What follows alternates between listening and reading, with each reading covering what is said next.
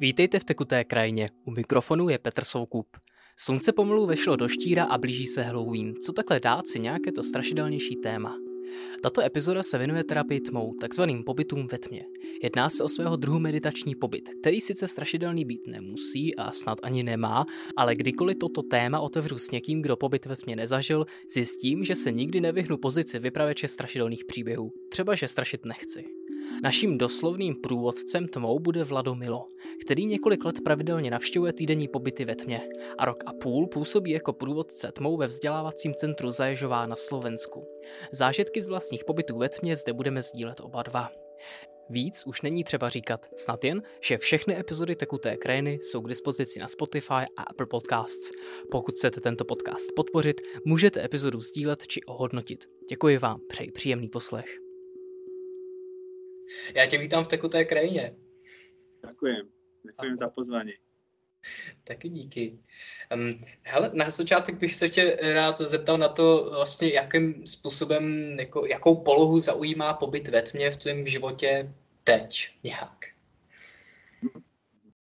No, momentálně je to pre mňa taký stredobod môjho záujmu. E, sa to pripojilo k mojej bežnej práci. Je to podstate taký ako pre mňa vedľajší, vedľajší, vedľajší projekt. Ako mňa živí práca ako tu na, na tom centre v kuchyni, pracujem priamo, že pripravujem jedlo pre hosti. A táto tma mi prišla ako taká možnosť robiť to popri tom, ale vnútorne ma to obrovsky naplňa. Je to pre mňa momentálne dosť taký silný zdroj vôbec e, takého prežívania. Je mi z toho veľmi veľa vnemov. A trošku je to momentálne až také až silnejšie ako zbytok tých ostatných vecí, čo v živote robím, ale to len momentálny náboj, no táto jeseň je pomerne silná. Hmm. A to vlastně, uh, asi, asi bych zmínil to centrum, vlastně, ve kterém působíš, hmm. ale ano. si bys nám představil nějakým způsobem? Mm-hmm. Takže nazývame sa vzdelávacie centrum Zaježová prevádzkovateľ vlastne tohto celého je neziskovka Živica, sídle majú v Bratislave a my sme tu na taká akoby odnož. Vzniklo to tu v podstate spontánne. Vlastne zakladateľ tej organizácie tu istý čas žil a vlastne Živica robí veľa vzdelávacích programov, venujú sa veľa vzdelávaniu a potrebovali priestor na kurzy. Tu na to tak nejakým spôsobom vzniklo. Toto, toto centrum je vlastne prerobený starý gazdovský dvor, kde sa už de, začiatkom 90. rokov vždy stretávali nejakí ľudia. Vždy, uh, už v nejakom 91. roku to kúpilo prvé občianske združenie a postupne to z jedného združenia na druhé prechádzalo. A vždy sa tu diali vlastne v rámci Zaježovej tu vznikla určitá taká komunita ľudí a na tomto, v tomto priestore sa vždy diali akcie pre ľudí zvonka, že tu prichádzali nejakí ľudia zvonka a v tomto duchu to tu pokračuje naďalej. Sa to trošku zmenilo, tá energia. Už aj iný typ ľudí tu chodia, viac sa tu venuje vlastne vzdelávacím aktivitám, učitelia, študenti, žiaci, školy, ale istý čas tu fungoval jeden kolega, ktorý bol veľmi spirituálne zameraný mali sme spoločnú minulosť, takisto aj so zakladateľom a vďaka tomu tu vznikli tie tmy. To všetko ako tak, taký bočný projekt a fungujú doteraz a stali sa takou mojou náplňou. Momentálne tým veľmi žijem. To mi hodně připomíná uh, Centrum Nesměň, který já znám, to je zase jako nějaký jiný uh, centrum takhle jako duchovní a centrum jako osobního rozvoje. Uh, že jako ne, neznám vyloženě Centrum Záježova, ale mám dojem, jako, že to je něco obdobného. Něčím, co jako mm-hmm. a, a jenom uh, vlastně ty působíš teda jako průvodce v té tmě. Ano. A, a vlastně jak, jak dlouho to děláš? Jak, jaký to jako pro tebe je? Prakticky, prakticky to robím zatiaľ rok a pol, takže som ešte v podstate taký nováčik v zábehu. Stále to beriem ako s veľkou pokorou a s každým jedným človekom, s každým tým príbehom sa veľa, veľa učím o ľuďoch. Je, je to pre mňa neustále, neustále také poznávanie a hľadanie také tej polohy. Takže som ešte stál v takom tom otvorenom akoby móde, móde takého objaviteľa, že čo to vlastne tá tma je. Stále, stále ona si totiž v sebe nesie určite tak, také zvláštne tajomno. Aj z reakcií ľudí na verejnosti vždy som si všimol, že tam boli také ambivalentné pocity. Buď to bolo niečo, niečo strašné, čo nikto nechce zažiť, alebo niečo, čo nie, niekoho nejakým spôsobom láka. A je to ťažké uchopiť nejakom, nájsť tam nejaký taký stred, že sú tam buď ľudia to strašne chvália, alebo sa to nejakým spôsobom zavrhuje a ťažko tam hľadať niečo také, taký nejaký stred, alebo ako to, čo, čo je vlastne podstatou tej tmy. A zatiaľ mi vychádza, že je to prázdnota. Mm. Pôsobenie, pôsobenie prázdnoty. A to možná už nějakým způsobem navazuje i jako nějakou tvoji jako osobní zkušenost eh, s, s tou tmou. Eh, kdy jsi tak nějak začal eh, experimentovat, jak dlouho, jak dlouho vlastně tě to baví? Mm-hmm, mm-hmm. No, ja mám osobnú históriu hľadača. Istý, ešte v mladosti ma vždy zaujímali zmenené stavy vedomia. Aj v ránom detstve som ti spomínal taký ten zážitok doma v sklepe, v pivnici, kde som sa zavrel do úplnej tmy, čo bol pre mňa taký fascinujúci zážitok, vždy dlho som na to ešte spomínal. Som sa sám zavrel do tmy, ale vždy ma zaujímala ako spiritualita, vždy ma zaujímali, ja neviem, rozprávky, príbehy, staré báje. Vždy som v živote cítil nejaké tajomno a nechcel som prijať e, takú obyčajnosť toho sveta, ako sa mi snažil ten praktický život na, nejak vnútiť. Vždy som si to nejak tak sebe držal, takže v rannej mladosti bola zrovna, keď som mal 18 rokov, tak vyšla revolúcia a ja som sa úplne utrhol z reťaze, mi sa otvoril taký akoby svet. A vlastne boli sme takí hippíci, hľadači, rôznymi vecami sme prešli a toto obdobie vlastne vyústilo nakoniec obdobie zase takého duchovného hľadania, kedy som bol meditátor, proste tak trošku som ignoroval ten svet. Bola vo mne vždy taká tendencia ten svet trošku ignorovať. Že to je trošku taký súvis, že prečo tie tmy mi prišli do života. S tým sa človek stretáva. A ja mám s týmto pomerne takú silnú skúsenosť. A potom prišlo vlastne obdobie po tomto spirituálnom takom uh, vypetí, zase obdobie takej určitej materializácie, kedy som prišiel žiť sem na Zaježovu a v podstate som sa začal tak zhmotňovať, som sa dostal do hmoty, stávali sme dom, budovali sme tu na, vlastne na centre kuchyňu, túto čajovňu, v ktorej sa nachádzam.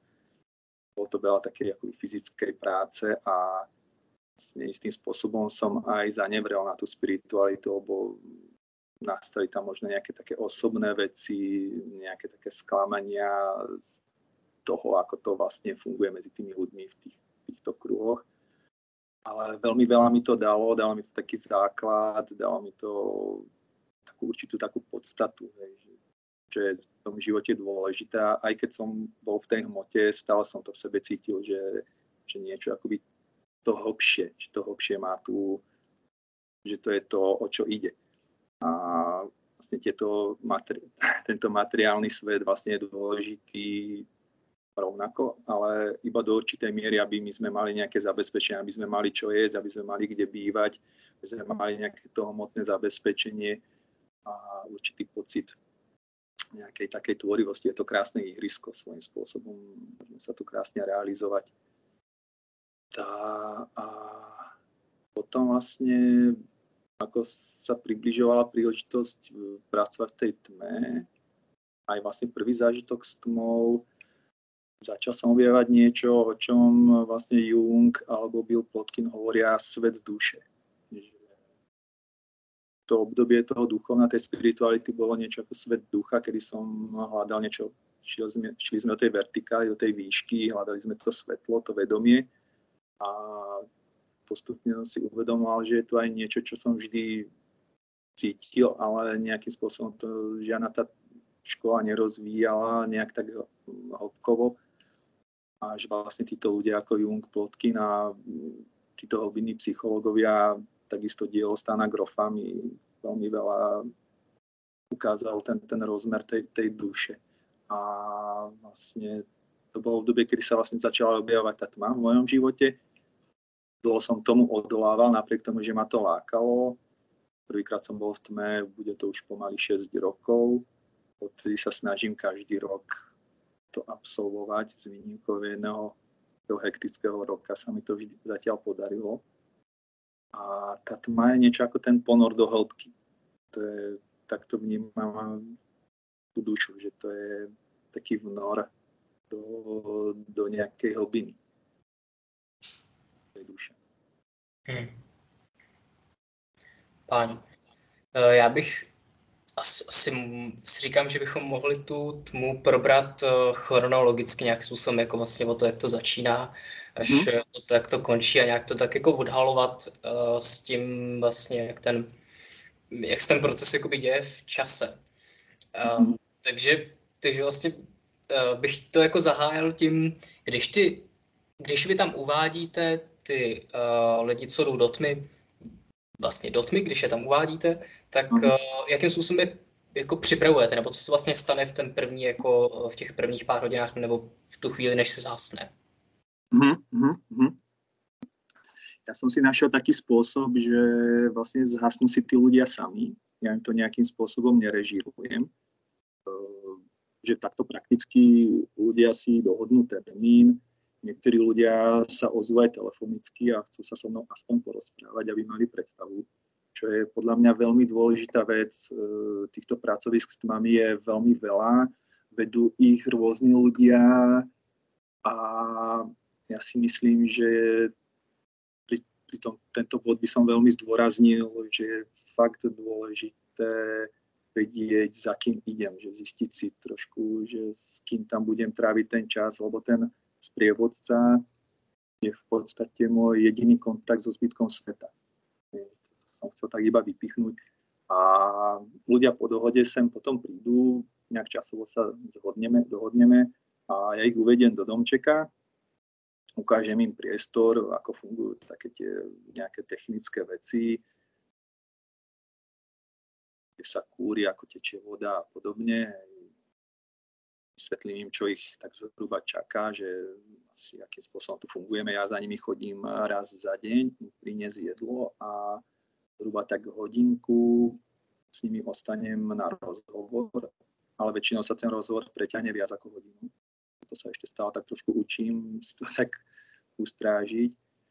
A vlastne celý čas tam človek ostáva na to sám. No. A vždy hodíme ešte predtým nejakú takú debatu. No. By sa tak snažím aj toho človeka, alebo väčšinou ľudia pociťujú takú ľahkú nervozitu, lebo predsa len nie je to ľahké opustiť keby celý ten vonkajší svet a zavrieť sa a 7 dní iba ste byť niekde a opustiť celý ten svoj život, ktorý tam za tými dverami ostane, bez akéhokoľvek kontaktu. Človek je tam vlastne, je to tzv. zmyslová deprivácia, ale nejde len o zmyslovú depriváciu, ide aj o depriváciu sociálnu, ide o depriváciu časov, tam sa ti zrúti akoby čas jediný, jediné, čo tam vníma, že občas na jar je počuť vtáčiky, ako spievajú, počuť nejaké také ako tlmené zvuky, takže človek vníma, že kedy je deň a kedy je noc, podľa toho striedania nejakých tých ruchov a toho takého úplného kľudu. Človek to aj cíti fyzicky, to telo si pokračuje v tom rytme, tie bunky pouzujú tým svojim tým cirkadiánny rytmus, neustále funguje, takže nejakým spôsobom človek sa tam až tak strašne nestratí, že je deň a noc, i keď je to veľmi, veľmi také prúžne, tam v tej tme sa to trošku stratí. No, takže takým nejakým úvodom porozprávam sa s tými ľuďmi, ako to majú. Je to vždy, ten vzťah sa vyvíja postupne od návštevy k návšteve sa postupne nejakým spôsobom na seba aj ladíme. Vlastne deň od dňa to aj tak riešime, že stále sa snažím nechávať tú situáciu otvorenú, aby ten človek nemal pocit nejakej povinnosti, že to tam musí 7 dní vydržať a keď zistí, že o 3 dní už má všetko poriešené a už tam nechce byť, tak sa ich ani nesnažím nejak na silu v tom, v tom udržiavať. Rád im to doporučujem, je to dobré akoby prekonať, vždy je, vždy je to nejaká výzva, že je to nejaký, nejaký taký zlom, ktorý môže nastať po takejto kríze, kedy človek už chce ísť von, ale zase na druhú stranu nesnaží sa vyvíjať na tých ľudí nátlak, aby nemali pocit, že musia si niečo dokázať, alebo že keď odídu prípadne skôr, že nejak zlyhali a podobne. No. To sa snažím byť tiež veľmi opatrný a vnímavý. Takže vlastně je tam nějaké jako schrnutí těch pravidel, jako že na začátek třeba jako odejít můžeš kdykoliv chceš a teď se jako můžeš zasnít kdykoliv chceš. A...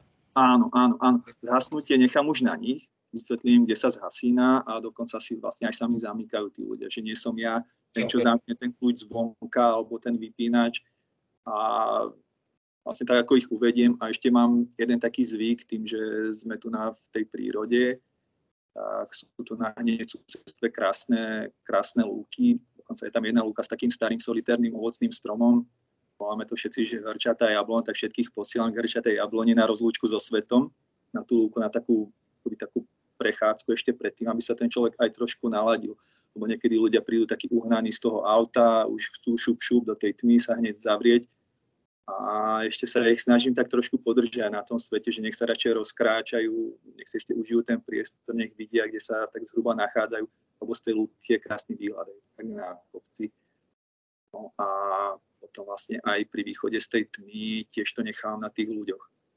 Keď sa to akoby končí, tak ja im donesiem iba budík, ktorý im dá signál, že väčšinou sa to snažím dohnúť na brieždenie, keď svítá slnko a príde mi to ako taký dobrý dobrý čas na to akoby výjsť von. Lebo vlastne ona tá tma je tiež taký proces, kedy človek na istý čas pre ten svet zomrie, že ide akoby pri západe slnka, dajme tomu, je pekné tam vojsť, je taký, taký ten nor, pôjdeš tam a celý čas tam stráviš nejaký, nejaký taký proces, mm-hmm. nejakého takého, takej hĺbky a postupne sa človek z tej hĺbky nejakým spôsobom vynára a veľmi rád e, to ľuďom doporučujem na to ráno a na 99% s tým všetci súhlasia. A mám s tým takú dobrú skúsenosť. Takže potom zase idú na prechádzku na lúku sa klimatizovať a privítať sa so svetom. Hezky, hezky. No, ty tak začíná ta tma. A pak začíná svět zase. jakým způsobem, nebo jestli máš třeba jako, jako dojem to, jako, jak jako se vnímají ty první dny, ne, jako jak to dosedá, než člověk... Hmm. No, tie prvé dni je ešte veľmi aktívna tá vonkajšia mysel. Ja to nazývam, že aktívna mysel, takéto, takéto vonkajšie ja, ktoré používame vo svete, alebo to môžeme nazvať, že svet ega. Ne, že taký ten náš avatar v tom svete, ktorý vlastne má to všetko na starosti a o všetko sa musí postarať. A toto je taký nejaký mechanizmus, tá vonkajšia mysl sa zo začiatku dosť akoby bráni ustúpiť z toho svojho dominantného akoby stavu. Ona nám v tom eh, bežnom živote dosť veľa akoby vládne, lebo je pre nás potrebná, že to, je to nejaká záležitosť, ktorá nám umožňuje ten život nejakým spôsobom budovať, kreovať a v tej tme toto všetko vlastne odložíš. Takže tie prvé dni ešte stále tak dochádza taká tá vonkajšia mysl, hlavne ten prvý deň je to pomerne aktívne. Možno ľudia, ktorí už boli viackrát v tme, už vedia tak trošku plynulejšie do toho vojsť. Keď už máš ten zážitok v sebe, tak mne sa stalo, že druhýkrát, keď som šiel do tmy, tak som tam vošiel, ako keby ten rok medzi tým ani neprešiel, ako keby som iba pokračoval ďalej. Také zaujímavé, prvýkrát som to veľmi silne prežíval, že to vonkajšie ja, to aktívne ja bolo veľmi výrazne silné a trvalo mi to 3 dní, kým som došiel až do takého trošku nejakého takého kľudu, kedy sa to tak ustáli. Hmm. Co jsem si vlastně říkal, že tři dny to trvá tak nějak, než se to tak jakoby sedne. Mm mě třeba napadá, že tři dny uh, mě trvaly metně, než jsem měl přes, než jsem přestal mít dojem, že bych měl něco vidět. Že vlastně mhm. jako těch prvních pár dní jsem zavíral oči, abych uh, neměl dojem, že mám něco vidět, aby mě to jakoby ani tak jako neděsilo. Uh, že, že vlastně jako uvidím něco strašidelného, protože člověk je v té tmě, trošku se bojí té tmy, že jo.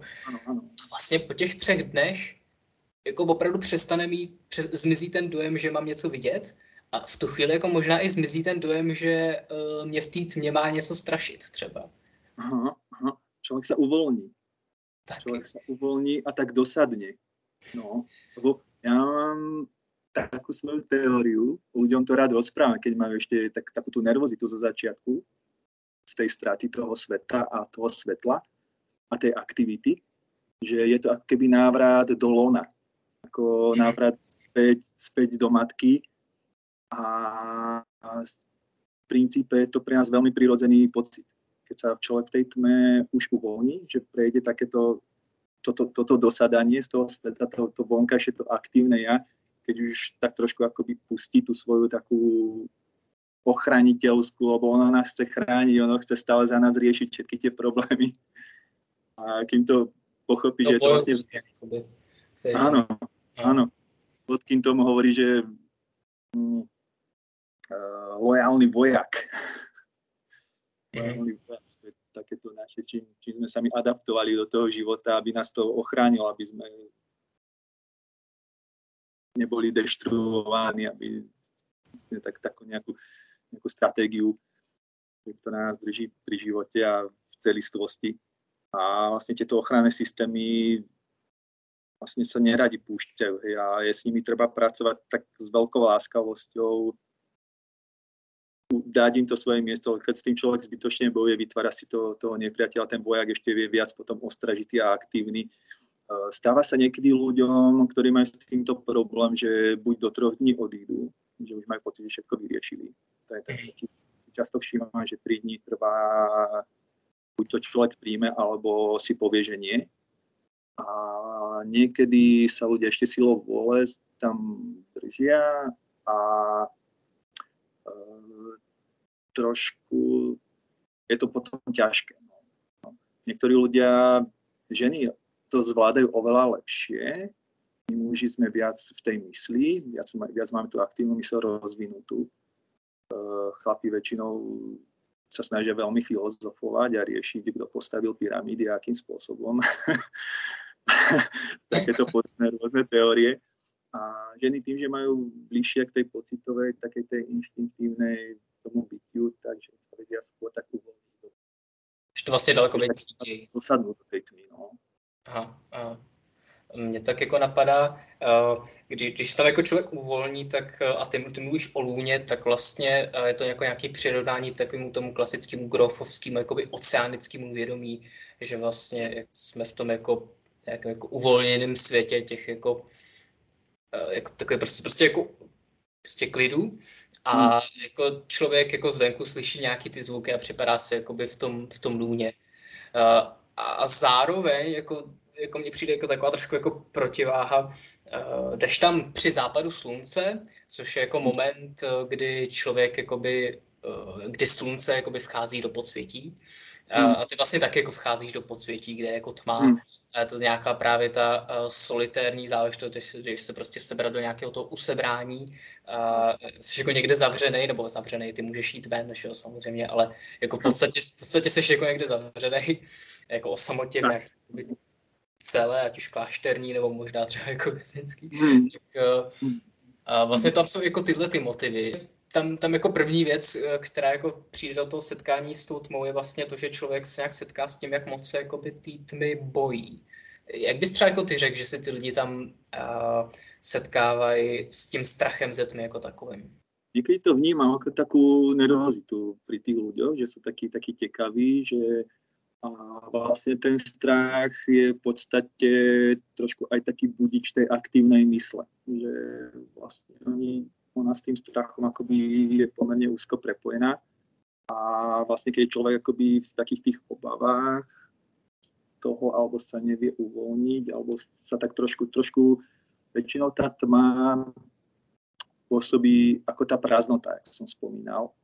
Ten bod tej prázdnoty vlastne je to takmer 90% podnetov vlastne nám odíde a nám zostáva nejakých 10%, čo je strašlivo málo, lebo tá pozornosť ostáva neustále 100%. Tá, tá bytosť, ako tá pozornosť, to, to vedomie je neustále celistvé a nám odíde veľ, veľký kus sveta, zvlášť v dnešnej, v dnešnej civilizácii. My sme veľmi vizuálne orientovaná kultúra, verbálne a vlastne v tej samote a tej určitej pasivite.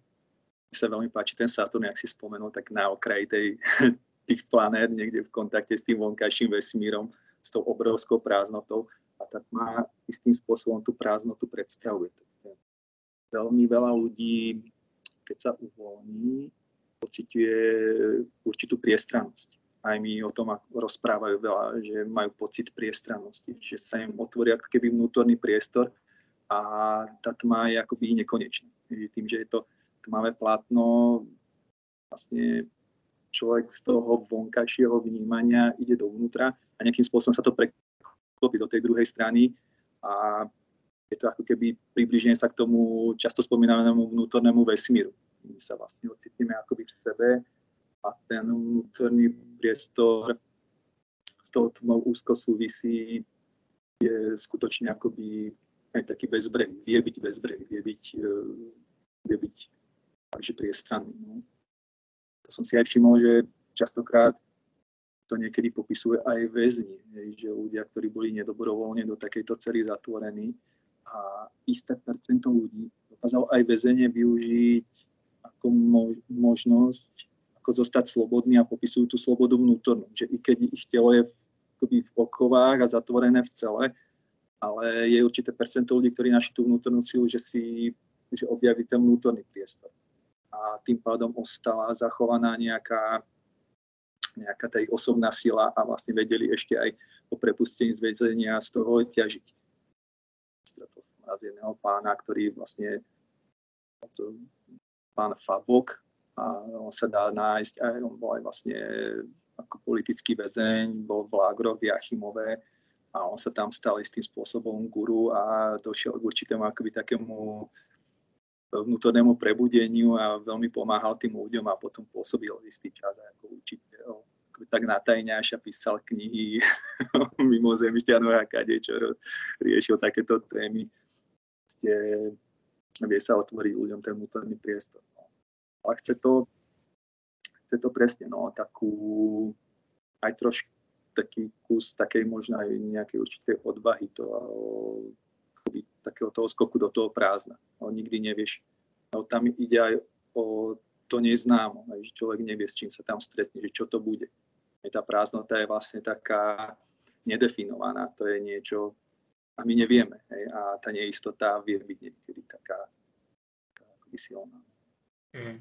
Mm. To, to si aj myslím, že tá úloha toho sprievodcu je pomerne dôležitá. Občas ľudia nechcú sprevádzať a zatiaľ to nemám ešte dobre napozerané, ale skôr sa kloním k názoru, že ľudia sa tak dosť e, do svojich vlastných myšlenok zamotávajú alebo, sú, alebo sa tak strácajú v sebe, že nemajú trošku takú tú možno nejaké to odzrkadlenie a taký pohľad zvonka. Ja si myslím, že to je, že, že to je vždy dobré a hlavne pre nás, pre ľudí, ktorí nie sme nejakí cvičení mnísi ako Tibetiania, ktorí tam idú na tých 47 dní. Mhm. Človek, bežný človek z našej kultúry je dobre, keď je stále s niekým v kontakte a v nejakom dialogu a môže si tie svoje procesy nejakým spôsobom zvedomovať aj cez toho druhého človeka, ktorý tam na chvíľu vojde.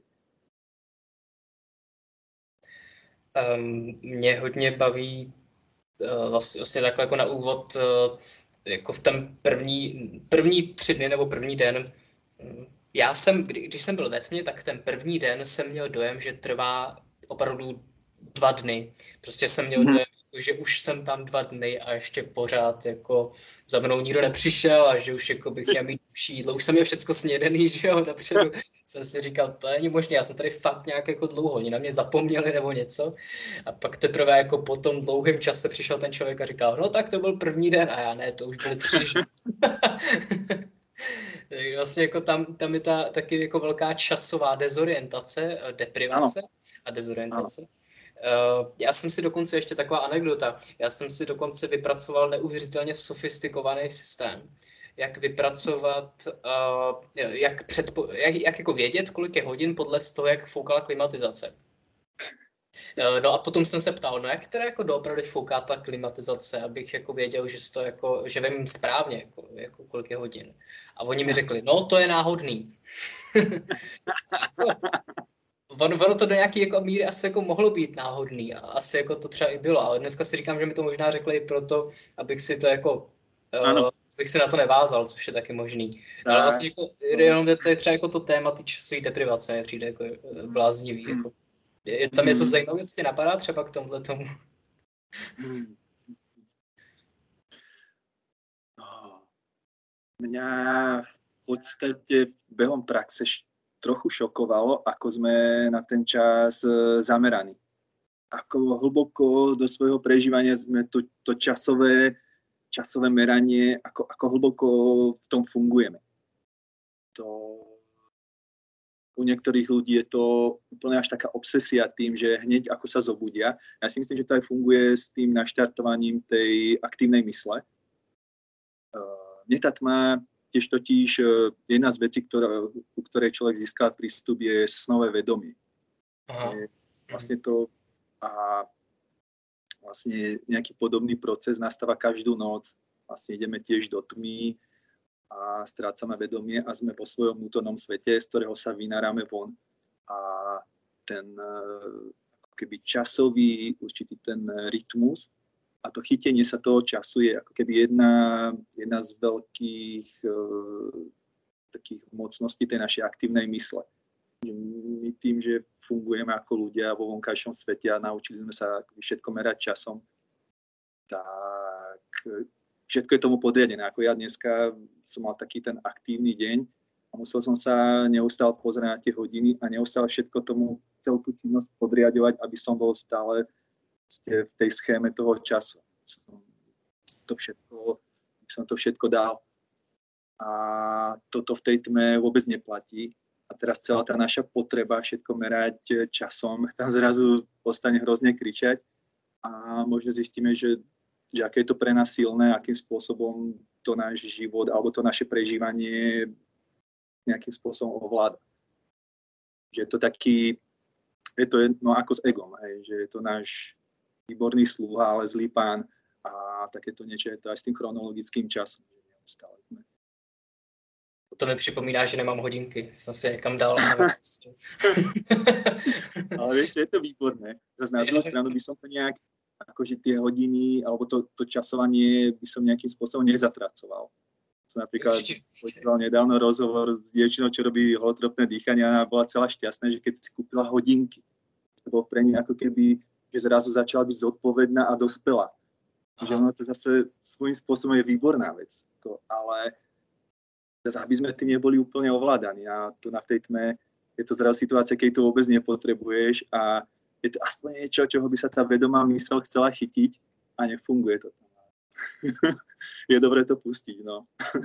aha, aha. Víte, to mě to jako baví to, že hodinky to jsou něco, co se jako nosí jako na ruce, utahuje se to.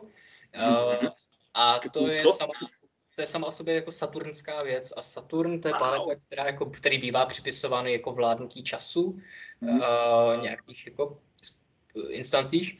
A uh, vlastně už jenom to, že máme jako na ruce ty hodinky, které jsou jako saturnský, prostě dává člověku ten dojem toho jako dospělého života, dospělého přístupu mm. Uh, jako, jako k životu, ale mhm. vlastně uh, člověk jako v té tmě vymění za nějaký jakoby jako něco zase trošičku jiného, to už bych potom jako asi archetypálně už chtěl převádět. My jsme to okecali hrozně, ale uh, jako je tam zajímavý, že uh, vlastně jako ten čas fakt jako úplně zmizí, uh, ale zároveň vlastně jako mě hodně, mě tam prostě jako když se všichni se tě pořád jako ptají, co si v té tmě jako dělal, prostě moje máma nejvíc, moje máma je úžasný člověk, který dokáže být úžasně jako materialistický, prostě mm. jako říká jako, co tam jako děláš prostě jako celou tu dobu. to je vlastně, jo, to je taky ten, to je další motiv, který nám jako hodně jako přichází ten dojem prázdnoty a eventuálně nudy. Že ten člověk se mm. může velice snadno jako začít nudit. Mm-hmm. S, tím vlastně jako ty, ty dělají, když se jako začnou nudit. Spousta mm. prázdného času. To je krásna otázka. Toto bola vec, ktorá ma od tmy veľmi dlho odrádzala všetko ma tam akoby ťahalo, moje, tá, tá duša akoby chcela to zažiť, ale ten strach z tej nudy, alebo že čo tam vlastne budem celý ten čas robiť, to, to ma úplne desilo. to som si nevedel, to bolo pre mňa už veľmi dlho som to potreboval ne, nejakým spôsobom prekrútiť. Šiel, tá prvá tma bola veľmi o tom, že fakt som ten čas vnímal. Každý jeden deň som počítal, ku koncu už som takmer hodiny rátal a že čo s tou nudou. Mně jenom přijde ještě zábavný no. to, že člověk vlastně jako ten vnější svět opustí, ale zároveň se ho tam přinese. Že vlastně jako hledá ten čas, jak se tam vykreslit a hledá ty aktivity, jak se tam jako stvořit. A hmm. vlastně jako máš nějaký ty třeba jako cíle a očekávání, které jako si tam jako vytyčíš a jako chceš tam jako vybudovat v té tmě vlastně najednou. Jak jako zajímavý. No, no. Ináč toto je taký akoby tvorivý proces, ktorý je na každom jednom tom človeku. Že vlastne, keď si tam priniesie nejaké mikročinnosti, že sprchuješ sa, raňajkuješ, sedíš, ja som to nazval, že práca, že keď som si sadol do kresla, tak to bola pre mňa ako práca, že teraz idem pracovať. Spravil som si takú tú agendu, hygienu, stravu, cvičenie. Veľ, veľmi doporučujem ľuďom cvičiť. Je to dôležité, to telo, tú, to statické, statické akoby bytie moc nedáva, telo na pohyb a my nie sme akoby nejakí trénovaní mnísi. Pokiaľ nie sme trénovaní mnísi, tak môže to byť problém. Takže veľa ľudí cvičí, občas si donesú nejaké hudobné nástroje. To moc nedoporučujem, lebo tým pádom vlastne ten prežitok tej prázdnoty od seba nejakým spôsobom oddialuje. A ak už nejaký hudobný nástroj, možno... Ja som si nikdy nebral hudobný nástroj, v poslednej tme som objavil, že veď ja som si kedysi trénoval hrdielne spievanie. Tak som si začal nacvičovať hrdielný spev a dokonca sa mi to začalo aj dariť. A bolo to veľmi zaujímavé vlastne ako pracovať s hlasom. Ja tým, že vlastne tento priestor tu poznám, tak som mal taký blbý pocit, že by ma tu počul správca, ktorý tam vedľa chodí, občas tam niečo vonka robí, že si tam spievam. Tak som normálne musel prekonať taký ostých, kým som sa uvoľnil. A bolo to ohromné, bola to ohromná pomôcka, nakoniec to, to spievanie, takéto brúčanie si tam sám pre seba, bola to určite taká technika. Je veľa ľudí momentálne robí Wim Hofové dýchanie, neviem, niekto sa zaoberá kraniosakrálnou terapiou, niekto jogou. Vždy si tam niekto niečo donesie takéto, ale tiež je to iba taká určitá taká čiastočná barlička. Mne sa veľmi páči názor Holdra Kalvajta, on to vlastne do Európy doviezol, ten švajčiar, ktorý to zažil tam v Mustangu, bol tam tých 47 dní v doprovode lámu a potom si to začal robiť u seba doma a vďaka nemu to celé nejak sa v Európe rozbehlo, tieto moderné tmy. A on na všetky tieto barličky, tieto činnosti istým spôsobom tak akože že hrá a nadáva na to. Že to sú v podstate veci, to je nejaké harampády, ktoré si tam človek donesie a ktoré tam k ničomu, lebo tá tma pôsobí sama sebou, ako by bytostne, ako ja tvrdím, ako som si našiel to vyjadrenie, to prázdnotu. Že to je ten, to je práve to, kým sa tam človek konfrontuje. To je to, čo vlastne spôsobuje nejaké tie procesy, ktoré tam nastávajú. To, čo z nás vyťahuje, ja si to niekedy predstavím ako vákum, že vlastne vákum má tendenciu proste robiť ten podtlak a tá má vlastne to, tá prázdnota nejakým spôsobom z nás vyťahuje veci, ktoré sú niekde hlboko. Iba odkrie priestor a tie veci začnú vychádzať same. Vlastne sa iba otvorí priestor. Otvorí sa prázdny priestor a všetká prázdnota má tendenciu sa nejakým spôsobom zaplňať. To nejako to, to vás vlastně dostává vloženě k té podstatě toho, co je ta tma zač. Hmm. A, no. a jako, o čem to vlastně je, že jo? No, krásna otázka. ja by som nechal vysieť. ja sa snažím aj ľuďom častokrát nedávať tie odpovede. A je to vlastne všetko vlastne v tej tme ide vlastne o to uvoľnenie sa. Ide o to, o to, o to, o to dosadnutie tam a takú tú schopnosť byť v tom, v tom byti. Ocitnúť sa v tom byti bez toho, aby som čokoľvek robil. Takže dosadnúť do, také, do, do hĺbky toho bytia. A samozrejme, že nevždy to ide. My sme proste aktívne bytosti a to naše aktívne ja sa v tom necíti pohodlne, alebo ono vlastne vtedy musí ísť ako keby nabok. Ale to tiež iba dočasný, dočasný, dočasný ústup. On sa tam schová niekde do kúta a veľa ľudí, ktorí majú tú schopnosť uvoľnenia sa, majú tie, také tie tzv. tie duchovné zážitky, popisujú to ako, ako krásne zážitky.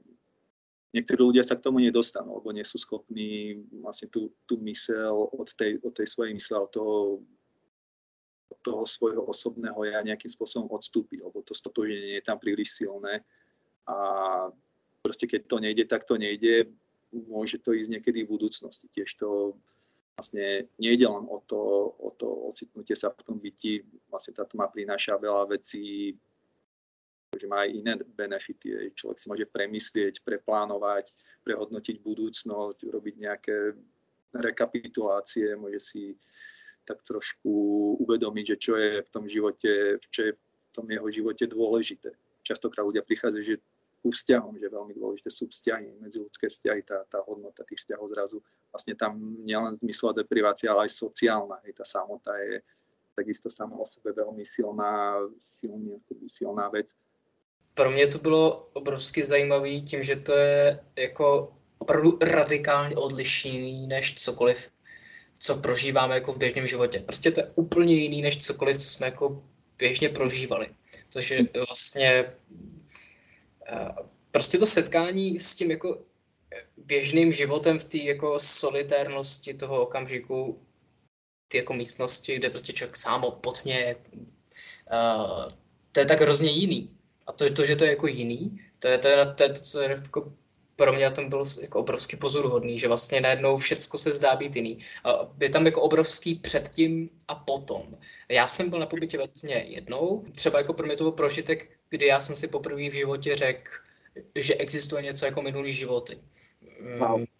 Třeba, nebo když jsem vlastně jako viděl jako sám jako od sebe jako nějaký jako geometrický tvary a tyhle ty věci, když to jako nebylo o tom, že bych jako vyloženě viděl nějak jako opticky, ale jako měl jsem občas jako takový dojem. Tak jako zvláštní jako sny, opravdu jsem jako zvláštně jako prolínal uh, snový svět s takovým jako běžným světem, když jako ne nějak jako intenzivně, jako vyloženě halucinogenně, spíš tak jako jemně, a mm-hmm. třeba jako na nějakých pozicích nějakého polospánku.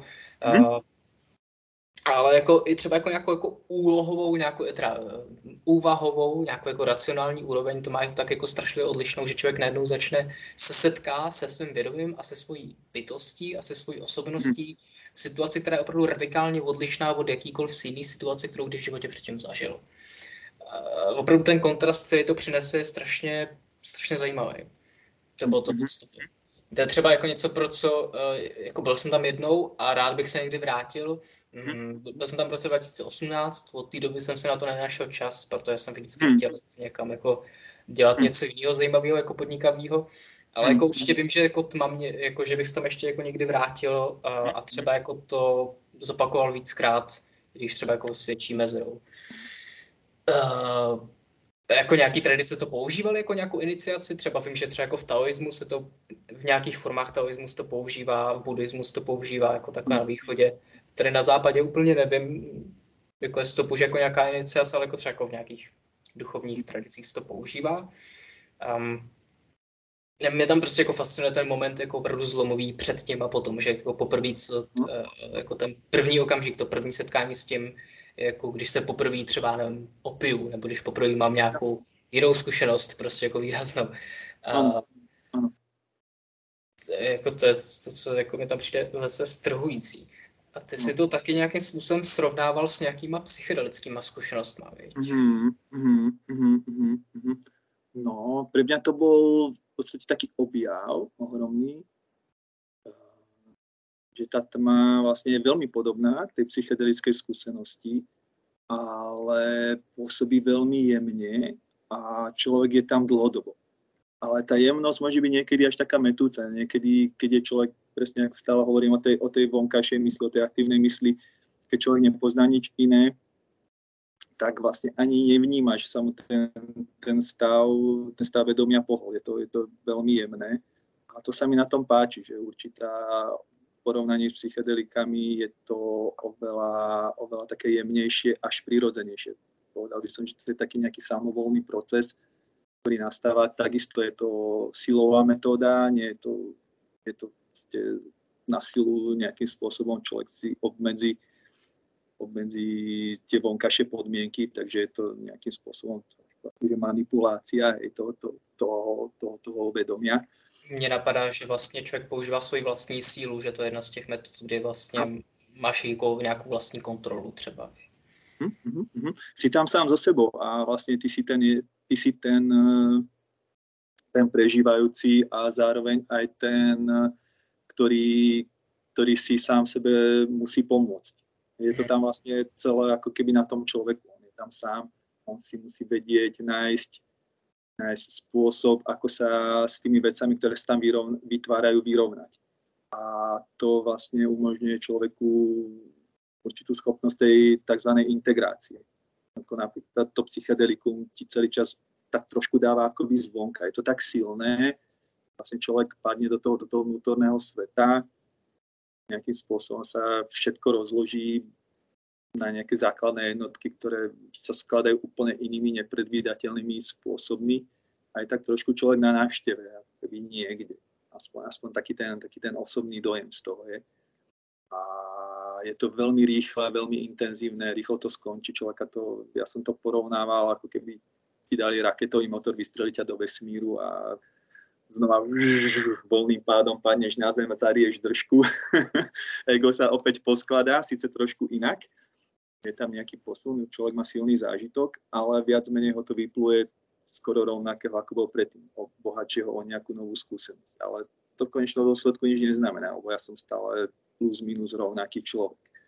A toto vlastne v priebehu toho, toho času, ktorý tam človek tráví, a ten čas môže byť subjektívne, presne, si, jak si spomínal, veľmi, veľmi natiahnutý.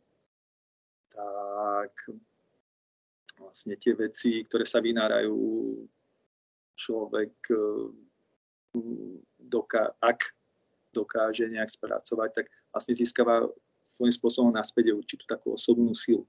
Že mne vlastne po prvej tme mne sa uvoľnila komunikácia, ja som mal dosť taký akoby problém komunikovať s ľuďmi, ja som sa uvoľnil v komunikácii, ja som zrazu získal určitú takú seba hodnotu, bol to možno pre mňa tak trošku aj taký prechodový rituál.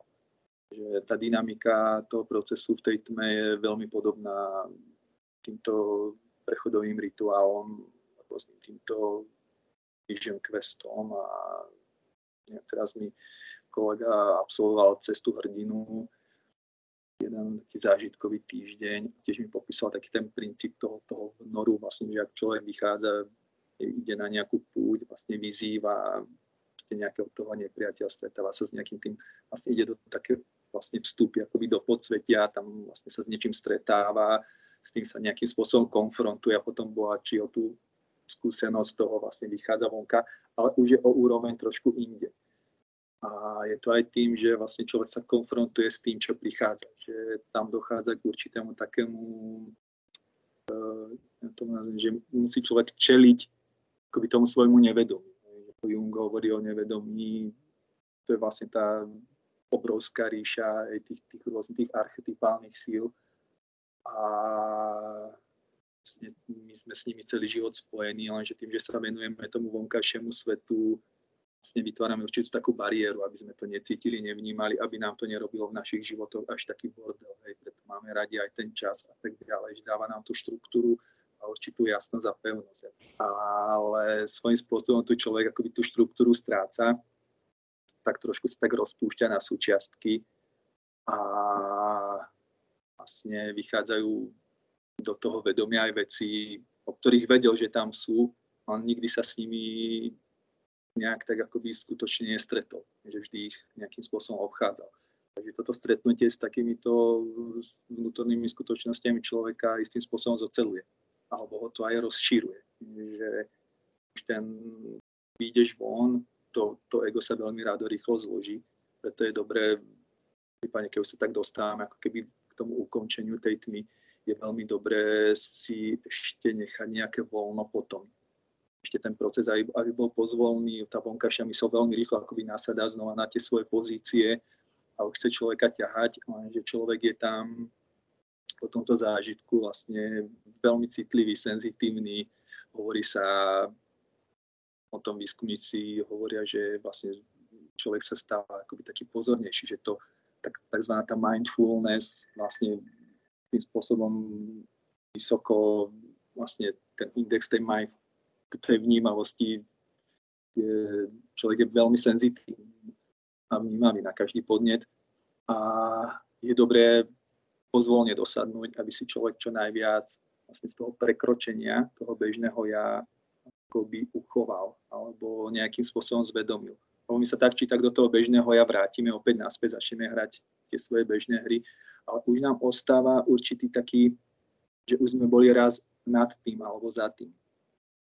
A ešte by som povedal, že, že ten vchod do tej tmy je taký akoby úkrok z toho sveta. Že my tak ukročíme niekde bokom do nejakého priestoru, do nejaké, vlastne v podstate sa vnoríme do seba, že my sme akoby fyzicky oddelení od toho sveta. A ten výstup z tej tmy je zno, tak, také znovu zrodenie, keby narodenie na novo. A má to v sebe potenciál na nejakú zmenu a na nejakú transformáciu častokrát tam aj podvedome prichádzajú ľudia, ktorí sú v období nejakej zmeny životnej. Takže študenti, ktorí idú do školy, eh, ľudia, ktorí chcú počať dieťa a čakajú akoby také veľké rozhodnutie, alebo častokrát sú to ľudia, ktorí chcú vlastne už nejakým spôsobom skončiť s nejakým takým hektickým spôsobom života a už zistili, že už sa dostali ako keby na takú hranu tej znesiteľnosti a hľadajú ako keby že taký nejaký nový smer, akým to, akým to celé posunúť alebo takú inšpiráciu alebo možno taký bod obratu. Hej. A toto má... Taky jsem byl v podobné situaci, když jsem tam šel. Mm-hmm.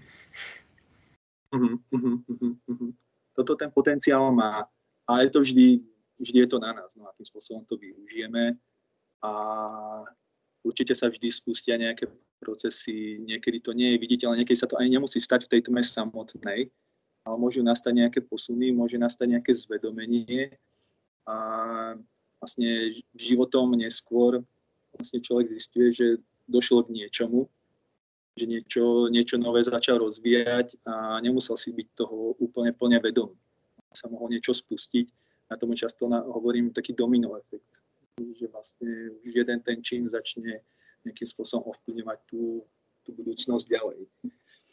A toto je pre mňa taký rozdiel proti tým psychedelikám, ešte keď sa vrátim k tej pôvodnej otázke, že vlastne tie psychedelika majú tiež tento potenciál, ale tým, že je to také prudké, rýchle, ja som si niekedy mal pocit, že som tri štvrte tých vecí zabudol, čo sa tam udiali. A ten návrat bol pomerne, pomerne taký, tiež taký, taký, taký silný. A toto tým, že to bolo jemnejšie, tma je oveľa jemnejšia, dlhodobejšia, ale ten, tie zážitky sú nemenej silné. Víš, víš, co mi přijde zábavný, to, jak ty jsi, ty jsi teď vlastně na kameře, uh, jsi úplně jakoby ve tmě, že fakt, fakt. Mne už tam vidno ledva tvár. Ja už som aj premýšľal, že či si ne, nejak nezasvietím. To záleží na tobě, jestli chceš. No. je to přijde zábavný, teda říci. ja sa to tak vnáram, potom už tu fantazírujem trochu. Um... Klidně se zasvěť, jestli chceš. Já myslím, že už pomaličku budeme tematicky, tematicky jako s týdmy vycházet, tak klidně můžeš rozsvítit. super, super, super. Dobrý. No. Napadlo mě, že vlastně uh, jenom jako takový uh, jako rozdělení, že pro mě osobně, já jsem byl na pobytě ve tmě v létě, koncem léta, jako když venku bylo krásně, hezky, a asi bych byl radši sám za sebe, kdybych tam byl v zimě, protože když je člověk eh, jako v betmě v zimě, tak ho to daleko méně táhne ven a daleko méně myslím, že uh, má dojem, že o něco přichází, že vlastně venku je hezky, venku, je, uh, venku jsou lidi u ohně s kytarou, venku může člověk jít k řece, protože, jsou, protože je léto, že jo, a v létě prostě kdybych měl volno v létě, tak budu na chatě a budu u, u řeky nebo něco takového. Místo toho jsem ve tmě takže no tak jako možná menší rada pro posluchače eventuálně, že já osobně bych radši jel příště, až pojedu v zimě. mm-hmm. No, vlastne keď som rozbiehal na novo tu na tie tmy u nás na centre, tak som mal pôvodne takú víziu, že by som to robil iba sezónne. V lete je tu aj pomerne rušno a mne osobne veľmi sedí treba napríklad momentálne aj teraz tento čas, v ktorom sa zrovna bavíme, keď už prichádzajú tie dlhšie dni, človek prirodzene ide do takej tej introverzie, že človek tak dosadá do takej hĺbky, dokonca veľakrát to vyzdvihujú takí tí ľudia, ktorí pracujú, robia nejakú vnútornú prácu, že vlastne ten, aj ten advent pred Vianocami, to je taký ten najhlbší vnor, vtedy je tá tma keby najsilnejšia, vlastne tesne pred tým zimným slnovratom, vlastne aj vonku je tma a sa veľmi páči také historky z Islandu, nejaké divoké a keď to tam riešili, tak Islandian odpovedal, že čo si myslíš, veď aj ty by si videla akoby nejakých, nejaké bytosti, keby tu bola pol roka iba tma. Hej, že, uh, je, to, je to prirodzené vlastne. Človek, aj, aj to tak vnímam, že človek je v lete prirodzene extrovertný a v zime je tam tá tendencia, zaliezame do tých, do tých brlohov, vlastne aj celá tá vonkajšia príroda, stromy, celá príroda teraz momentálne, jak sú tie listy farebné, vidím, jak ten život z tých konárov vchádza vlastne späť do tej, do tej hĺbky, do tých koreňov. A je to tak trošku, to tak ladí s tým, s tým, s tým, s tým vojdením do tej tmy. Tiež je to taký, taký, ako keby taký návrat ku koreňom. Mně napadá, když už pomaličku budeme jakoby vycházet ven z té tmy s tím jako příběhem, hmm. tak vlastně, vlastně mě třeba jako hodně bavilo to úplně jako první setkání s tím světlem vlastně, když ho člověk hmm. po těch sedmi dnech uvidí prostě najednou, to je opravdu jako zjevení najednou, prostě to je tak mimozemský požit, prožitek najednou, prostě ten ne, jako opravdu, jako co to je? prostě co, co to je, jako tam něco svítí. To je, to je hmm. strašně zvláštní věc. Hmm. Uh, a hodně mě na tom baví to téma, my jsme se hodně bavili, uh, trošku jsme načali tu uh, psychologickou zranitelnost, která jakoby uh, tam, tam, nebo jakási citlivost toho člověka, která nastává, že vlastně jako by měl mít jako pár dní volno pro sebe, aby se vlastně jako nějakým, nějak jako uh, jako sám pro sebe jako prošel ještě několika jako nějakýma úvahama, uh, nebo aspoň jeden den volna, aby prostě jako sám ještě se nějak jako zaopatřil jako pocitově. Uh, a mě tam jako hodně baví to téma té neurologické zátěže, že vlastně zrak je něco, co je neuvěřitelně jako uh, náročný a velice obsažený věm.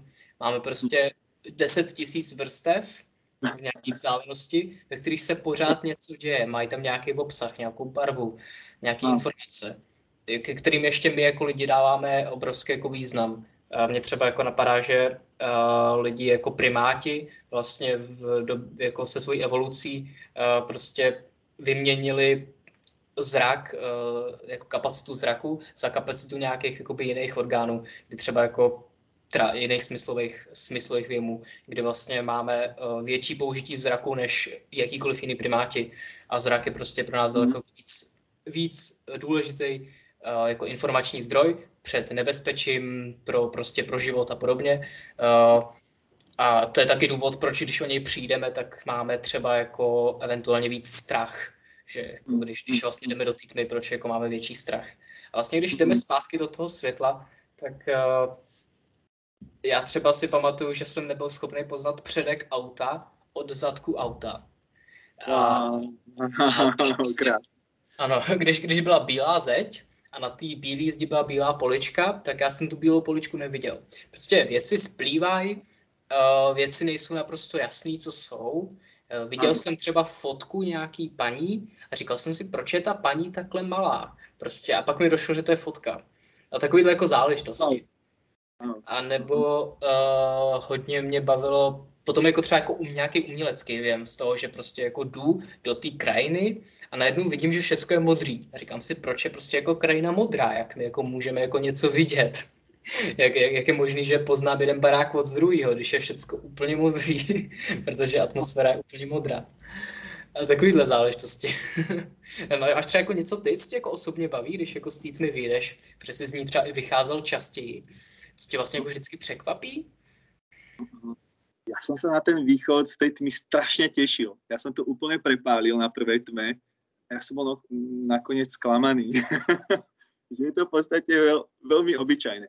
Neviem, nejakým spôsobom sa moje ego zrejme dokázalo rýchlo, rýchlo poskladať, alebo možno tie psychedelické skúsenosti predtým už e, nebolo to už tak, tak, nebola tam taká tá novosť mm-hmm. a možno nejakým spôsobom tá konceptuálna, určite taká, taká rozbitosť tých konceptov tam možno nenastala, že to ego sa poskladalo pomerne rýchlo. Aha, to je zaujímavé. Akurát som vždy, vní, vždy vnímam veľmi silne akoby farby. Veľmi sa mi zvýraznil farby. Biela nie je nikdy biela, biela je vždy proste hrá dúhovými rôznymi odtieňmi rôznych predmetov, ktoré sú v okolí a podľa povahy proste slnka je, že pri východe slnka bola biela, proste žltá, modrá bola, to, to boli celé prechody, hej, to, boli, to, to, to bolo vždy úžasné, trvalo to vždy taký nejaký jeden deň, ale mňa veľmi zaujíma to, čo si povedal, že, že to je že zrakové vnímanie je veľmi náročný a komplexný neurologický, neurologický proces. Od, proces. Áno.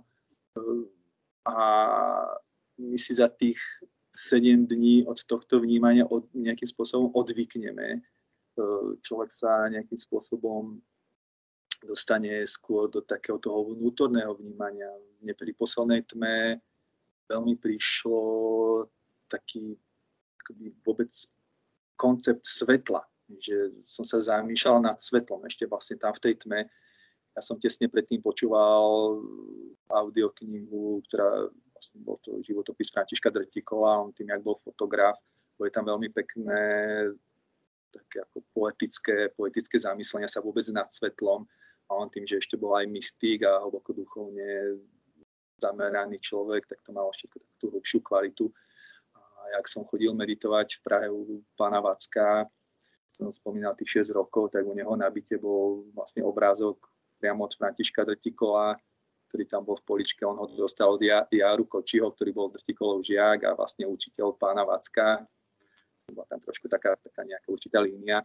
A som sa na ten obrázok pri tých meditáciách veľmi často pozeral, pretože ono, aj tá meditácia, že vôbec sedieť niekoľko hodín len tak, bez toho, aby som sa niečím zaoberal, že sa iba snažím akoby vnímať iba to, to vnímanie alebo toho vnímajúceho, to vedomie, tak je to, tiež sa tam ten čas veľmi naťahuje, takisto ako v tej tme, že tam tých podnetov je málo a ten obrázok bol častokrát jeden taký, z mála takých vecí, na ktoré som pozeral, že sa to v tej poslednej tme v súvislosti s tým drtikom objavilo. Vlastne bol to taký, taký jednoduchý obrázok, ako keby hviezda, ale taká zväčšená, jednoducho, rýchlo namalovaná.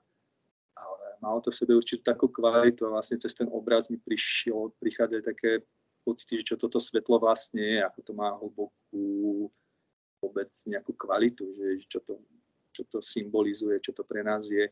A máš pravdu, my sme veľmi vizuálne orientované bytosti a preto takýto skok zrazu, to odrezanie toho dominantného zmyslu má pre nás niekedy takú silnú, silný dopad.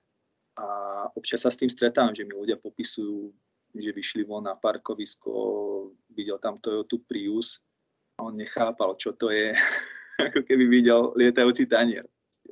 Čo to je? Alebo jeden chlapec, ktorý mal ohromný proces, jasný, videl kravu, videl živú kravu, sa tam pásla a proste on sa rozplakal z dojatera s tým, že aké to je, čo to vlastne tu na tom svete je, s čím sa tu stretávame. Že niekedy tie, tie výstupy von vedia byť veľmi silné. A ja som si to aj teraz nedávno uvedomil, som konečne po dlhej čase napísal ľuďom e-maily zhruba po roku, že ako to vidia, to spätne. Odpísalo mi asi iba 6 ľudí, každý z tých, čo mi odpísal, vlastne zažil vlastne vďaka tej tme určite tak, tak, také nejaké také prehlbenie tej, tej práce, určite také, také smerovanie, každého to nejakým spôsobom poznačilo. A jeden z nich mi popisoval, ako vyšiel na lúku a to veľmi krásne tam popísal, že on vnímal každé jedno steblo. Že to nebola akoby lúka, kde sa vlní, vlní tráva, ale každé jedno to steblo malo pre neho jeden vnem. A tiež potom, keď išiel domov autom, tak bol z toho trošku taký vlastne až presítený tými podnetmi, že on nevidel prúd aut, ktorý ide oproti nemu a on vnímal každé jednotlivé auto ako samostatný nejaký objekt. A vlastne preto je aj dobré mať e, po tej tme viac toho kľudu alebo dopriať si ešte nejaký pokoj, lebo skutočne ten mozog zrazu sa ako keby nánovo učí vnímať. Že on si to akoby odvykne. A mne to príde trošku ako narodenie. Že vlastne my aj v tom, v tom lone sme taká ako vodná bytosť. Veľmi často sa stretávam s tým, že ľudia majú nejaké také vízie s vodou, vodné živočichy, pod hladinou. Mne tiež v prvej tme tam bežal neustále taký obraz, keby som sa stále ponáral niekam, ešte to mal taký dynamický, taký, keby som stále padal do takej studne, taký, taký vlastne taký 3D obrázok. A vlastne aj pri tom narodení my zrazu vlastne otvoríme prvýkrát oči, my sa vlastne prvýkrát nadýchneme, že my sa z toho vodného živočicha, o ktoré postará má tú hadičku v tom bruchu, vlastne musíme naučiť sami dýchať a začať vnímať akoby to, to svetlo ten mozog, na ten mozog je to veľmi silný nápor. Ja som bol doma s rodinou, manželkou s jedným synom iba a proste 5-ročné dieťa, ktoré má tú svoju aktivitu bežnú a za niekoľko hodín mi išla vybuchnúť hlava z tých podnetov. Ja som sa musel od nich na chvíľočku oddeliť. Je to velice náročný na jednu, na jednu som sa na nich tešil. no a skutočne som to potom cítil až bolesti hlavy. Ten mozog byl fakt preťažený tými Na, najednou tě to hrozně unaví, to vidění. Samotný to vidění člověka unaví. A ten první den je velice jako náročný, je, je třeba jenom na komunikaci. Prostě mm-hmm. člověk najednou se musí srovnat s tím, že znova jakoby vidí. A to jako už samo o sobě je zátěž. Takže vlastně uh, já si pamatuju, že mě vysadili na autobusové zastávce a já jsem měl odjet autobusem do Prahy jenomže tam byla prostě úplná šifra mistra Leonarda, ten uh, autobusový, autobusový rozpis, jo, to prostě bylo nečitelný, absurdní, jako ještě, jako já myslím, že bych to nedal ani kdybych byl jako před pobytem ve tmě, to prostě ano. To, to bylo nějaký absurdní, jako. ale ještě po tom pobytě ve já jsem prostě ani nevěděl, co se koukám. Tak jsem byl strašně no. šťastný, že tam vedle mě seděla na lavičce paní a já jsem se zeptal, prosím vás, nevíte, kde jede autobus do Prahy? A ona řekla, odjíždí odsaď a bude tady za pět minut. Já myslím, krásné. prostě. to bylo jako fakt, já bych tam bloudil, já bych tam bloudil, já bych jo. si musel vzít slepeckou hůl a, a, a tmavý brýle a říkat, že prostě jako mě musí, vlastně to by bylo strach.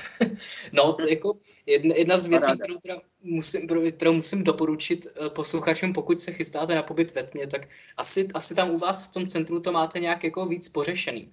A třeba kde já jsem byl, tak to byl takový, takový jako relativně uh, punkový a prostě mě opravdu jako posadili na autobus a jsem do Prahy. A potom jsem musel metrem uh, domů. Uh, a to je jako šílený jet metrem prostě v ten první den. Uh, hmm. Já jsem jednak jako, jak si říkal, že tam jsou barvy jako nádherný, člověk opravdu nádherně vnímá barvy, každá barva je úžasná. A prostě tam chodili ženský se s úplně nádhernýma oranžovýma sukněma, nebo je prostě jako, jako lidi, kteří byli zajímavě oble, oblečený barevně. Já jsem na ně prostě jako zíral jako, jak jsou jako úžasně barevně oblečený. A připadal jsem si prostě, nezírej na ně, budeš vypadat jako úchyl prostě. Protože, ale ty barvy byly tak nádherný. a já jsem jel tím metrem a všechno jsem takhle koukal, že jo, to bylo jak... prostě naprosto doporučuji zůstat ten první den v klidu a mít pokud možno někoho, kdo se o nás postará, protože uh, jako ne, že bys to nedal zvládnout, ale je to hrozně nepříjemný. Mm-hmm, prostě mm-hmm, myslím, že, mm-hmm. že jako příště, až to budu dělat, tak se opravdu zařídím, abych měl pohodu. Mm-hmm. A jako 24 hodin, možná 48 hodin. Abych Aspoň prostě... prvý spánok. No, Aspoň, ano. Ten prvý spánok. Potom sa to už trošku, už sa to znormalizuje. A napríklad, vlastne keď už sa o tom bavíme, ja som mal vlastne po prvej tme, pomerne v tej tme sa často stáva, že ľudia menej spia. Tie prvé dni spia, spia, spia a potom postupne ten spánok je už taký plitký a už takmer neupadajú do toho spánku, toho, do toho bezvedomého, do toho spánku bez snov.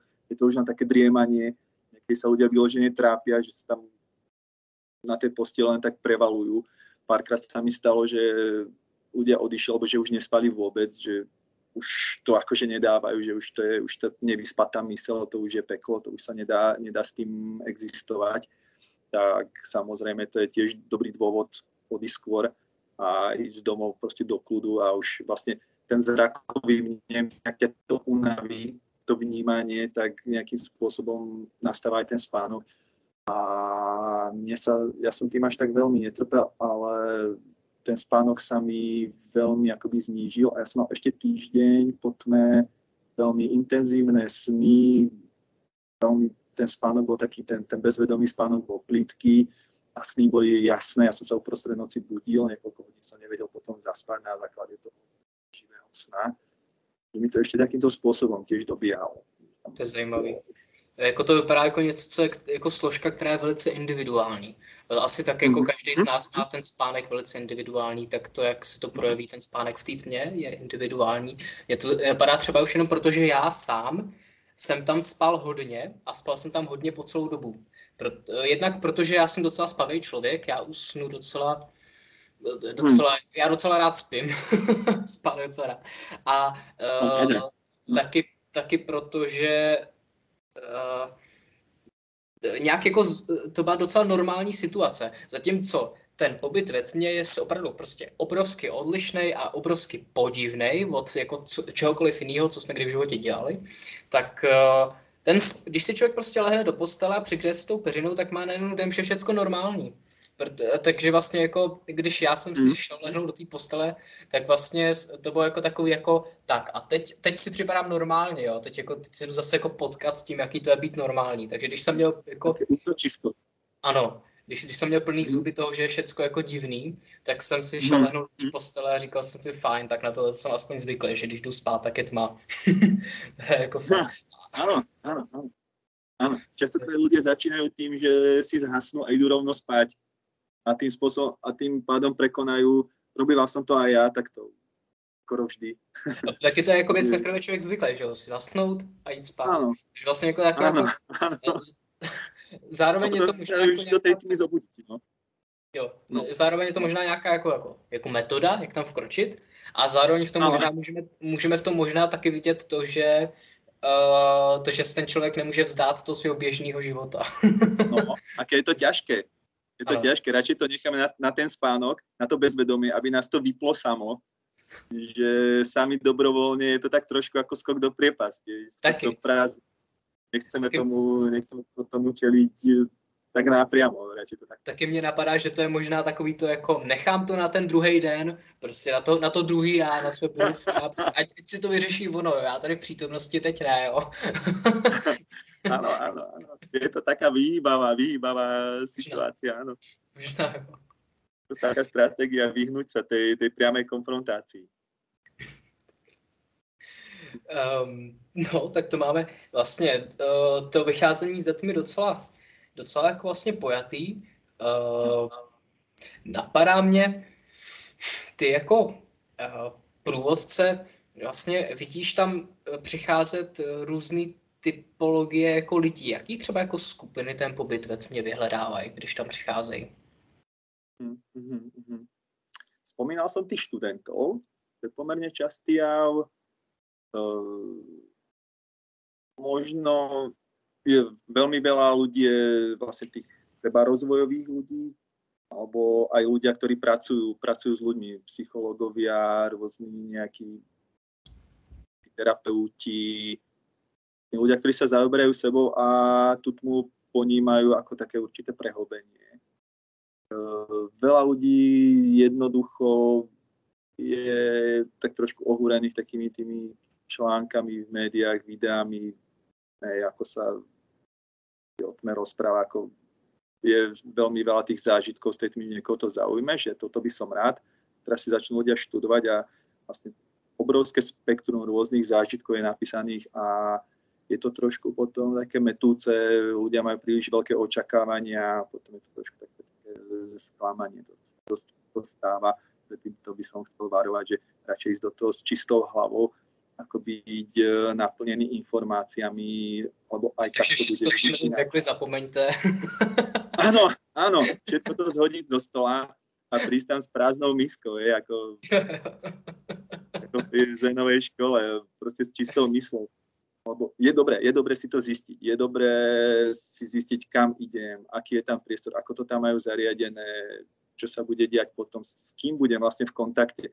Lebo človek ako hovorí, že fakt, že pomerne psychologicky bezbranný v tej tme, je tam sám na seba a ten človek, ktorý chodí za ním, je v podstate musí byť dôveryhodná osoba, musí tam byť to, to... to je vlastně už jako další jako téma, jako velký, no. uh, za kým, vlastně za kým já vlastně jdu, jako nějakým ano, způsobem. Ano.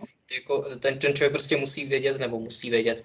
Měl by mít jako nějakou důvěru k tomu, uh, k těm hmm k tomu, za kým jde.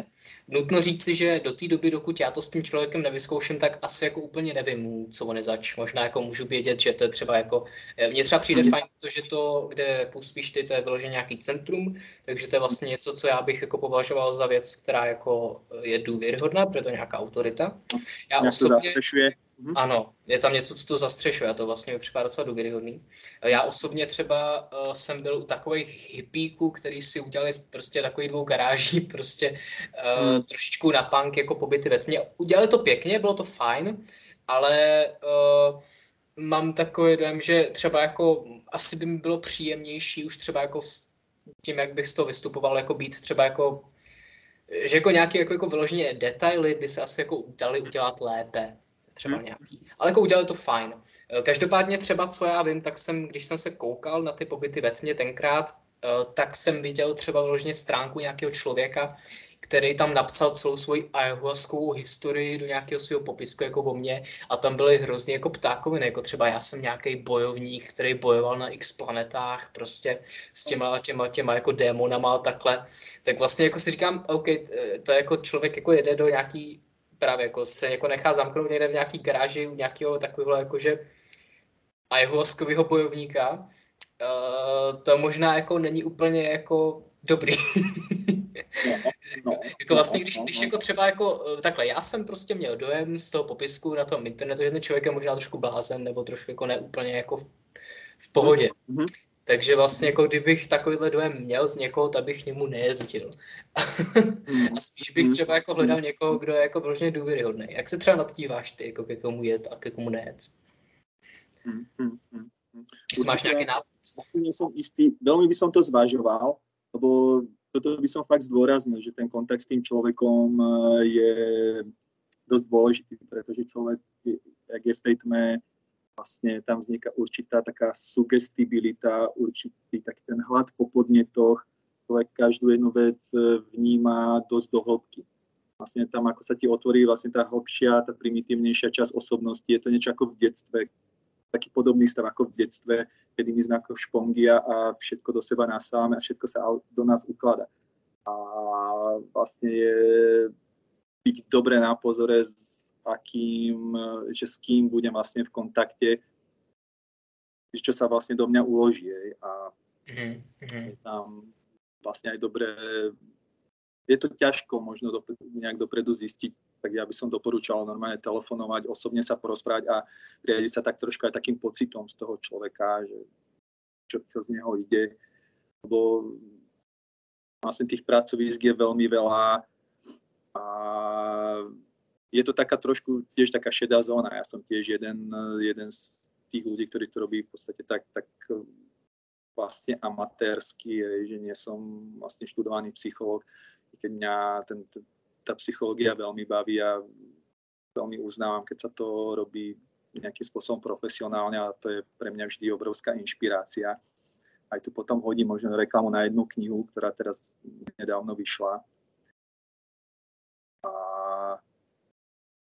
vlastne veľmi sa z toho učím, že akým spôsobom vlastne pristupovať k tomu človeku a čo sa to tam vlastne deje. To pre mňa taký dobrý zdroj poznania. Môžem hneď teraz ukázať. To je takáto kniha. Terapie tmou? Aha. Áno, terapie tmou. A je to, že katamnestická studie.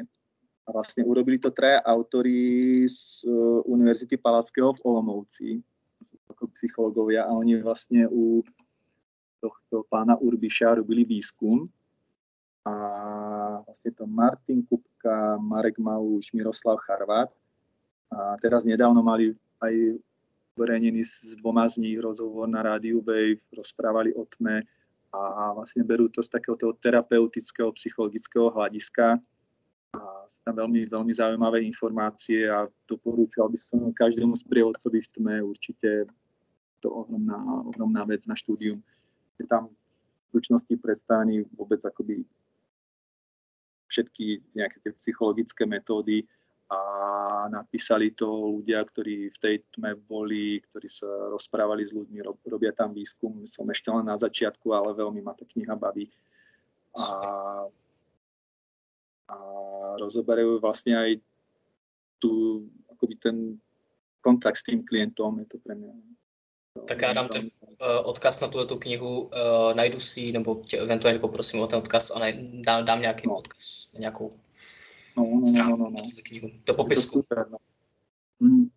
je to fakt, že dobré, že oni to robia vlastne ako profesionálne. Tiež v tom rozhovore, rozhovore vyjadrili takú určitú obavu, že vlastne ako to bolo s psychedelikami 60. rokov, že z tých výskumných ústavov vlastne unikli na ulicu medzi ľudí a vznikla z toho trošku taká až chaotická situácia, aj taká živelná. Aj vlastne aj Stan Gross si istý čas trošku postiažoval na toto, že vlastne to malo ostať v tých, tých, tých vedeckých nejakých kruhoch. Akože teraz hovorím tak trošku aj proti sebe, ale je dobré práve z tohto dôvodu, že je to pomerne citlivá vec, dať si, dať si na to pozor, že, že je, je, je třeba o tom trošičku uvažovat na druhou stranu, jako asi už, uh, asi, asi už jako není, není jako možnost jako říct to víc jako důrazně. Ano, ale na druhou stranu je to zase ohromná možnost, že každý může něco takéto podstupit. Že každý, kdo se na toto cítí, zase na druhou stranu kde máme prístup k nejakej metóde, ktorá nám umožňuje prístup k sebe, k, svoj, k svojim nejakým hlbokým, hlbokým veciam a je v tom zase tiež z určitej slobody.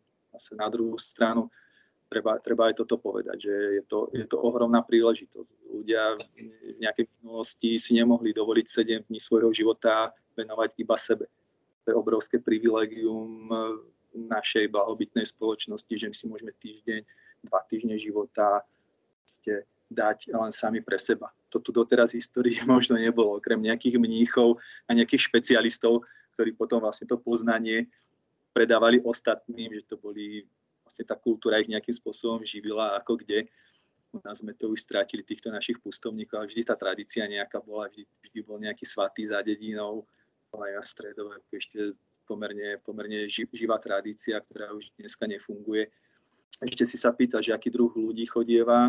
Častokrát sa mi stáva, že aj páry chodia. Že napríklad, keď riešia nejaký párový problém, prišla, prišiel manžel, o dva týždne na tom manželka a darovali si takýto, takýto hlbší ponor a nejakým spôsobom potom s tým neskôr pracovali. A napríklad momentálne tu mám teraz dvoch domčekov manželský pár, ktorý si to dal v rovnaký čas. A je to, je to s nimi veľmi pekné, si takto navzájom dopriali a že spoločne išli do toho, do toho zážitku, do toho vnoru. A bude ma zaujímať, no, čo z toho vyjde. Tam si vlastně říkal, že existují nějaké tři varianty, že buď ty lidi jsou spolu v jedné místnosti ve tmě, nebo jsou, vy máte možnost vít, že každý jako v jiné místnosti ve tmě, eh, v jeden čas a třeba děti, pokud mají děti, nechají pro rodičů, anebo třeba kvůli dětem jde jeden, jeden týden a druhý jde ten druhý týden. A vlastně jako, s tím se jako stará jenom ten jeden rodič. Uh, to je jako zajímavý. Uh, co, co vlastně motivuje tyhle ty lidi, kteří tam jdou jako v párech? Je to třeba jako nějaká jako poznání toho, jako, vlastně, vlastně jako, když tam jde každý zvlášť, tak uh, každý jako poznává sebe sama, že jo? A když na to spolu třeba se věnuje tomu párovému životu? Hmm. Ešte toto my u nás nerobíme. Toto ja ti nepoviem. Okay, my, okay. my máme tie domčeky zariadené tak, že je to vždy iba pre jedného človeka. Okay. Ale sú, sú, sú, sú miesta, kde sa robí aj táto párová a tiež by ma to celkom...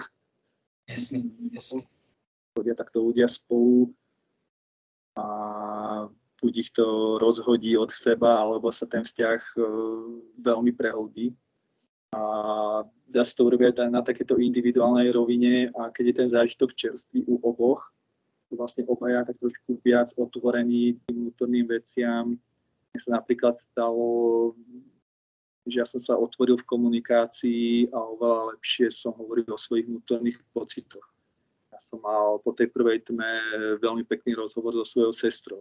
Povedal by som, že až taký, že nikdy predtým ani potom sme sa tak hlboko neporozprávali, čo bolo tiež veľký zážitok. Že akým spôsobom to vlastne funguje aj na ľudí, ktorí v tej tme síce neboli, ale nechajú sa strhnúť, strhnúť tým stavom toho človeka, ktorý z tej tmy vyšiel a že im to tiež niečo, niečo ako otvára. No. A toto v tých pároch môže byť tiež celkom dobrá príležitosť, ako sa dotknúť takých hlbších vecí, ale následne ešte na tom pracovať. Mm. Využiť to tú možnosť toho citlivenia a prístupu k nejakým pocitom a nejakých vyťahnuť do vedomia, do komunikácie, rozkomunikovať. Dobře, uh, mě tak jako napadá, uh, tak jakoby na, nakonec asi už uh, téma, na jak dlouho tam tak jakoby uh, vyrazit na, na ten pobyt ve tmě. Uh, je třeba, uh, já, já, říkali mi ty lidi, u kterých jsem byl, že je to kulturně daný, že hmm. cizinci jezdí uh, do Čech uh, na 14 dní a vlastně jako obecně třeba v Německu a v Rakousku se říká, že když už na pobyt ve tmě, tak na 14 dní a v Česku se říká, že na týden. A když vlastně ten Čech jede, jde na na týden do tmy, tak ten ten týden zůstane. Jenomže když jde ten Němec eh, na 14 dní do tmy, tak tam zůstane 3 dny a odejde. No, no. To mi príde ako také veľké sústo. Ten týždeň mi krásne sedí, že to, je to taký čas, ja si myslím, že to stále znesiteľné, že človek tam ide s tým, že, že to zvládne. A tie dva týždne sú ohromne, ohromne dlhá doba zvlášť keď sa ti môže stať, že ten čas sa začne tak dlho vliecť, ako si spomínal, ten čas tam skutočne ide pomalšie, že sa tam nič nedieje, my iba sme, my sa nemáme čím zabaviť. My väčšinu toho bdelého života sa neustále niečomu venujeme a strácame sa v tých činnostiach a ten čas vlastne ubehňa, ani by sme, aniž by sme si to nejak všimli, ale v tej tme ten čas skutočne tá sekunda za sekundou ide ako v tej škole, keď tam sedíš. Mm-hmm. Si je tiež treba byť vedomý a ak má niekto z toho príliš veľké vetry, je dobré ísť kľudne aj na 5 dní. Stretol som ľudí, ktorí boli 5 dní v tme a mali z toho ohromný zážitok. Tých 7 eh, je aj taký pekný taký časový celok, je to sedmička, krásne číslo od nedele do nedele, dá sa to, je to jeden taký pracovný týždeň, je to ako keď človek niekde straví jeden deň a má pocit, že tá situácia sa začala a ukončila. A ten týždeň je taký znesiteľný, dobrý, dobrý. Super. Dobrý úsek. Hm. Tak já, já, že vlastně, já si myslím, že to téma jsme tak jakoby uh, hodně, hodně už vyčerpali, nebo teda určitě by se dalo o spoustě dalších věcech mluvit. Dalo, dalo by se, no. Hm? tak já ti děkuju moc, ale děkuji za rozhovor. No, mňa tešilo, tešilo ma takisto. Ďakujem ti za túto možnosť, že som sa mohol takto aj vyjadriť viacej a je to vec, ktorá ma ohromne baví a dúfam, že Já ti přeju hodně štěstí uh, v tvý roli průvodce. No, ďakujem, ďakujem. Moc ma to zatiaľ baví. Ešte som aj celkom rád, že nie je to nejaká moja úplne hlavná činnosť, že to neprišlo, že to prišlo až pomerne neskoro že už som v určitom aj pokročilom veku, že už mám aj nejakú takú či to nejakú paletu nejakých skúseností a nejakých životných polôch a že ma to stretlo už tak takej určitej zrelosti. Že to nie je vlastne som síce nadšený, ale nie je tam taká tá, takéto nadšenie, že by som to urobil z nejakého takého že idem zachraňovať svet nejakým, nejakým spôsobom. Ma to stretlo, za čo som rád, že, to, že, že sa to vyvinulo tak samovolne, že ani som netlačil nejak príliš na pilu. A vlastne prišlo to už až aj vtedy, keď prichádzalo to postupne. Děkuji vám za poslech této epizody. Doufám, že vám přinesla novou inspiraci. Pro více podobných rozhovorů můžete podcast Tekutá krajina odebírat. Těším se na vás u další epizody.